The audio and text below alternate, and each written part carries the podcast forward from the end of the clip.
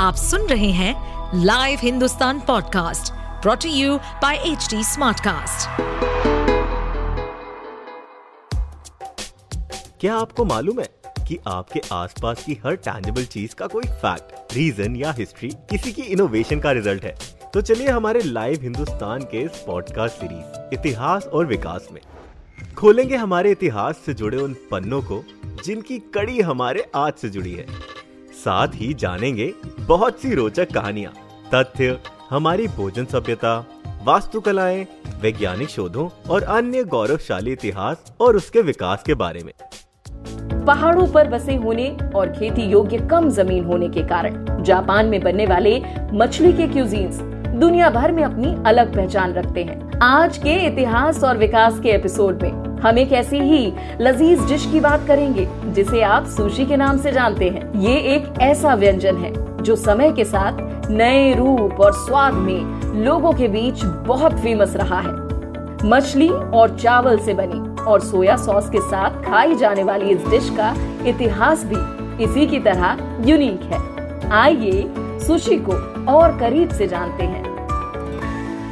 कहा जाता है, सुशी का प्रचलन दक्षिण पूर्वी एशिया में दूसरी शताब्दी में शुरू हुआ। हालाँकि ये सुशी जापान का पर्याय बन गई है, लेकिन इसकी जड़ें मेकांग नदी के आसपास से उत्पन्न हुई है, जो चीन, म्यांमार, थाईलैंड, लाओस, कंबोडिया और वियतनाम से होकर बहती है। मछलियों को लंबे समय तक खराब होने से बचाने के लिए पुराने समय में लोग इसे चावल और नमक के साथ रख देते थे। चावल और नमक की फर्मेंटेशन की वजह से उसमें अनोखा जायका आ जाता था। फिर चावल को निकालकर सिर्फ़ मछलियाँ खाई जाती थी।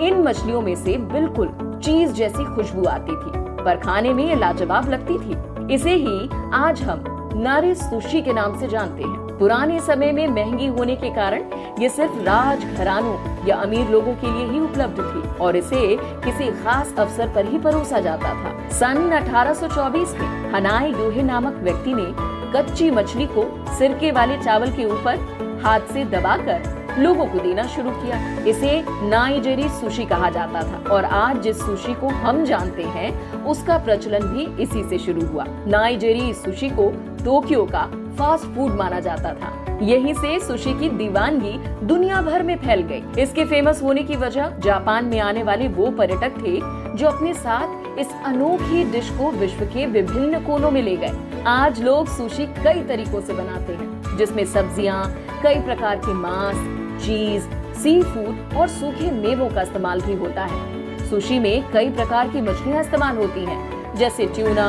सामन सी अचन कटल फ़िश और येलो टेप दुनिया भर में खाई जाने वाली सुशी के फ़ेमस प्रकारों में से कुछ के नाम California roll unagi rainbow roll और स्पाइसी ट्यूना रोल है. ये सुनने में आसान ज़रूर लगते हैं लेकिन इन्हें बनाने के लिए बहुत अभ्यास के साथ सावधानी की भी ज़रूरत पड़ती है. सुशी में जिन मछलियों का उपयोग होता है उनमें से कुछ जहरीली भी होती हैं, जैसे फुगु पफर फ़िश इन डिशेस को बनाने के लिए सालों का अभ्यास करना पड़ता है। तब कहीं जाकर कोई आम शेफ, सुशी बनाने वाला एक्सपर्ट शेफ बन पाता है।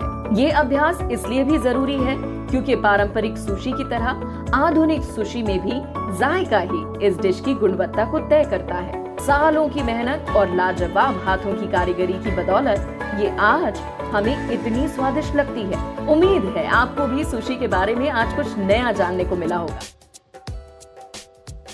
ऐसे और interesting facts stories food cultural movements and technological advancement सुनने के लिए और अपना फीडबैक शेयर करने के लिए आप हमें फॉलो कर सकते हैं Twitter Facebook Instagram YouTube and LinkedIn पर। साथ ही ऐसे और पॉडकास्ट सुनने के लिए आप लॉग इन करें www.htsmartcast.com इस पॉडकास्ट पर अपडेटेड रहने के लिए हमें फॉलो करें एट एच हम सारे मेजर सोशल मीडिया प्लेटफॉर्म्स पर मौजूद हैं। और और ऐसे पॉडकास्ट सुनने के लिए log on to W W W dot H D smart cast dot com